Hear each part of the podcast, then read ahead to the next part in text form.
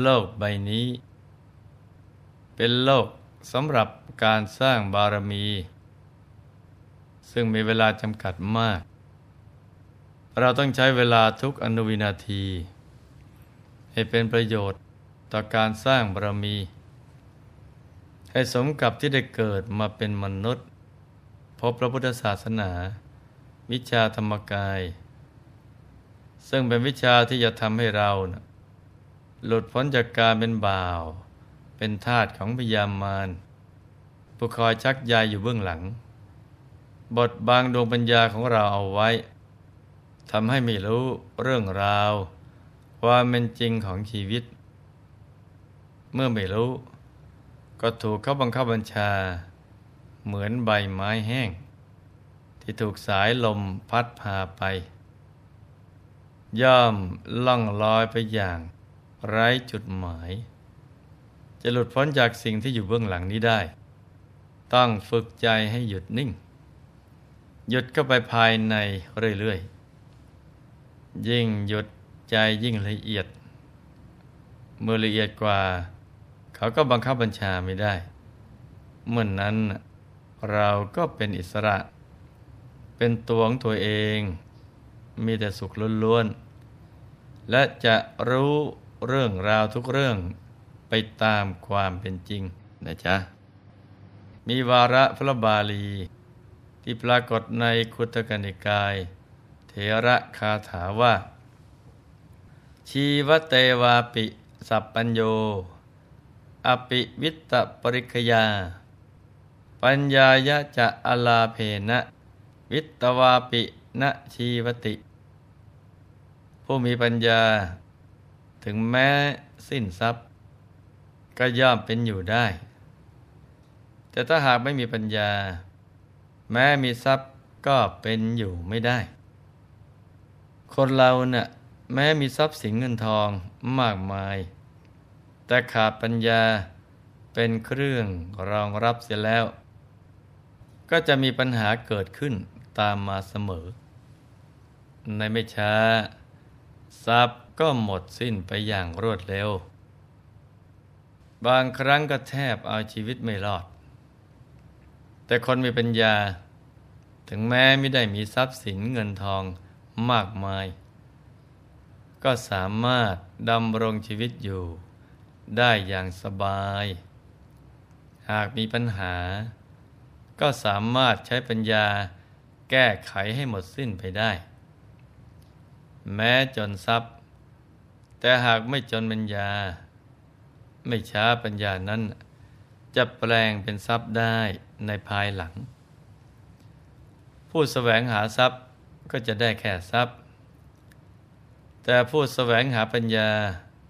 ย่อมได้ทุกอย่าง ทั้งทรัพย์ภายนอก และอริยทรัพย์ภายใน ดังนั้น ผู้มีปัญญา จึงเปรียบเสมือนมีแก้วสารพัดนึก ที่สามารถจะดนบันดาลสิ่งต่างๆ ได้อย่างมากมาย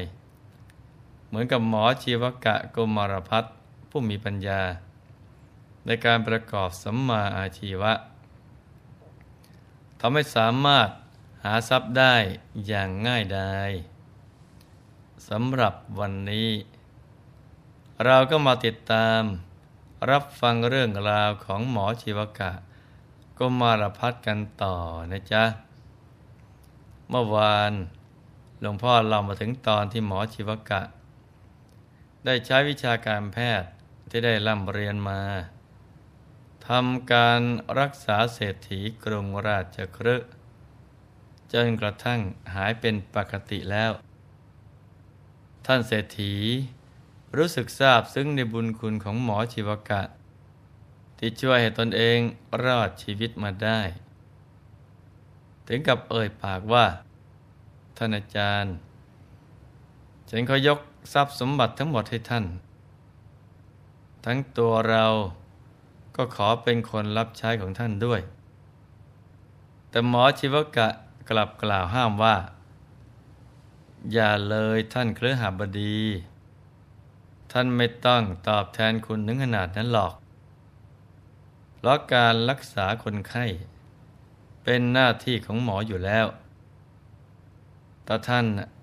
ยังมีบุญพอที่จะมีอายุไขสืบต่อไปได้ ฉันก็สามารถรักษาให้หายได้ แต่ถ้าอายุไขของท่านหมดแล้ว แม้จะมีหมอวิเศษ หรือเป็นหมอเทวดาที่ไหน ก็ไม่สามารถ รักษาท่านให้หายได้หรอก ขอเพียงให้ท่านนำเงินไปทูลกล้าวถวายแด่พระราชาหนึ่งแสนกหาปณะนะ แล้วก็ให้ฉันอีกหนึ่งแสนกหาปณะนะก็เพียงพอแล้ว ท่านเศรษฐี ครั้นได้ฟังแล้ว จึงได้ทูลกล้าวถวายทรัพย์ แด่พระเจ้าพิมพิสาร และมอบให้แก่หมอชีวกะเป็นค่ารักษา ตามที่ได้ตกลงกันไว้ จากนั้นหมอชีวกะ ได้ทำการรักษาชาวเมือง ที่ป่วยด้วยโรคต่างๆเรื่อยมา ใครยากจนเป็นคนอนาถา คุณหมอก็ไม่คิดค่ารักษาพยาบาล เพียงแต่ให้ช่วยทำงานเป็นค่าตอบแทนในพระนคร ตามแต่คุณหมอจะเห็นสมควร คนทั้งเมืองยังเคารพนับถือท่านมาก เพราะเป็นหมอที่โอบอ้อมอารี ไม่เลือกรักษาคนป่วย แต่ใครไม่ถึงคราวตายกันจริง ๆ เมื่อมาถึงมือหมอชีวกะแล้ว เป็นหายป่วยกันทุกคน ชื่อเสียงของท่าน จึงขจรกระจายออกไปตามหัวเมืองต่างๆ ต่อมามีลูกเศรษฐีชาวเมืองพาราณสี ได้ล้มป่วยลงด้วยโรคเนื้องอกในลำไส้ ไม่ว่าจะเป็นข้าวต้มหรือข้าวสวย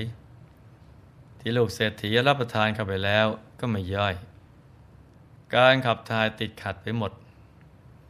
ทำให้เกิดอาการลำไส้อุดตัน ได้รับความทุกข์ทรมานมาก มีอาการสูบผอมลง ผิวพรรณส้มหมองสูบซีด หมอในกรุงพาราณสี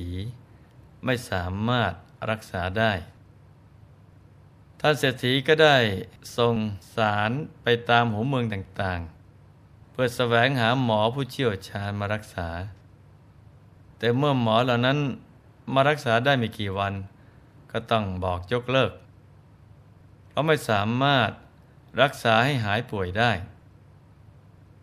ครั้นได้ข่าวของหมอชีวกะ ว่าเป็นเหมือนหมอเทวดา ที่ชุบชีวิตคนป่วยปางตายให้หายได้ แต่ถ้าเป็นแพทย์หลวงในมหานคร ยากที่คนทั่วไปจะเข้าถึงตัวได้ เพราะต้องคอยปลนนิบัติพระราชาและเชื้อพระวงศ์อีกทั้งต้องทำหน้าที่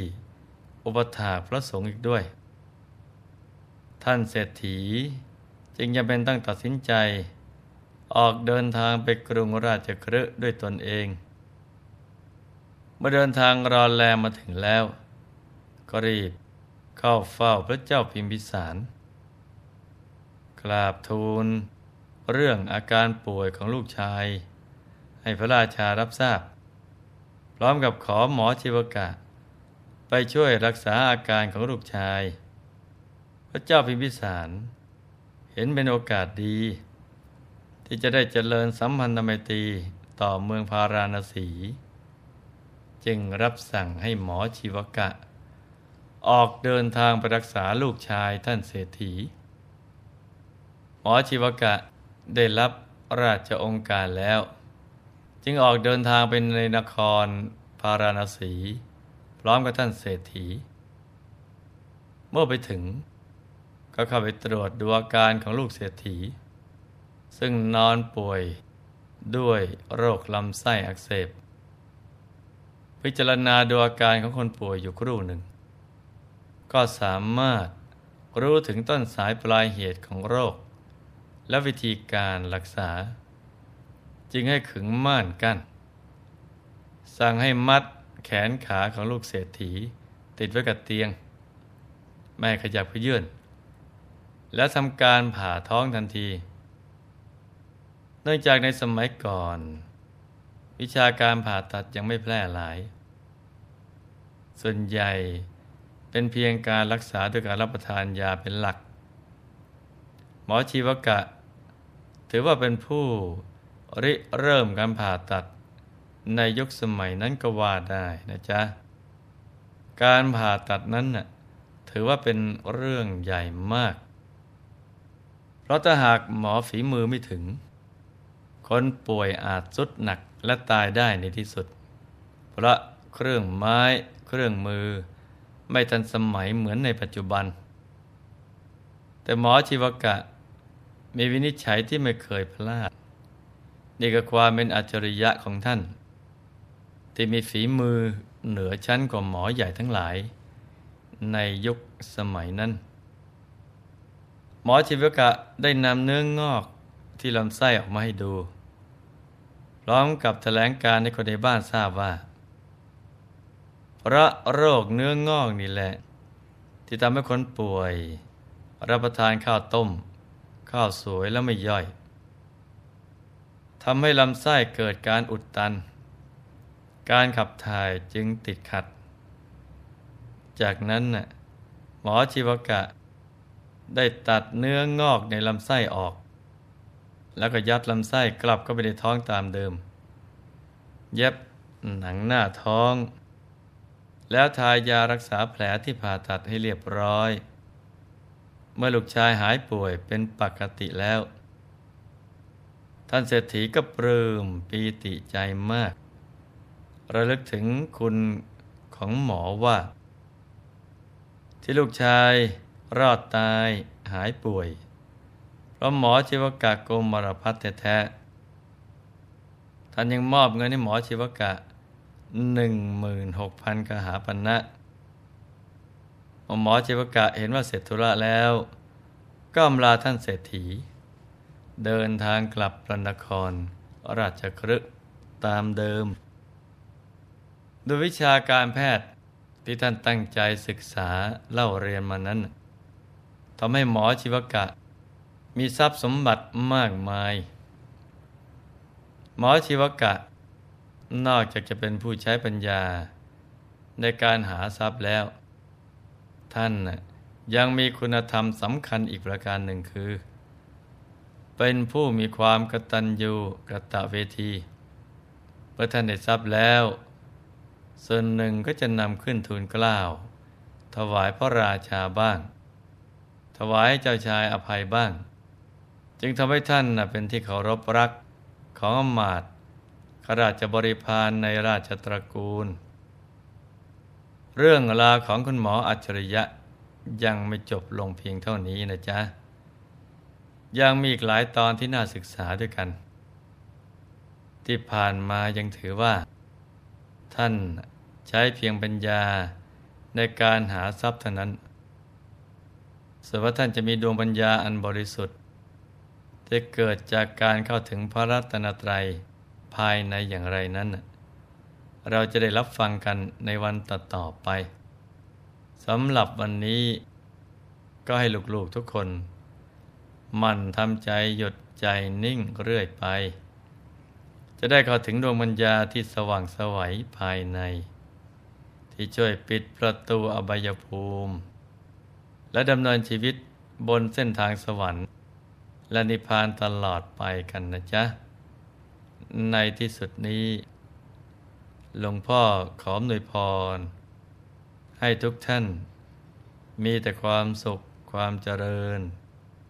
ให้ประสบความสำเร็จในชีวิต ในธุรกิจการงานและสิ่งที่พึงปรารถนา ให้มีมหาสมบัติ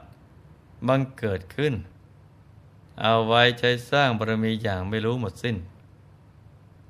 ให้มีสุขภาพพลานามัย สมบูรณ์ แข็งแรง มีอายุไขยืนยาว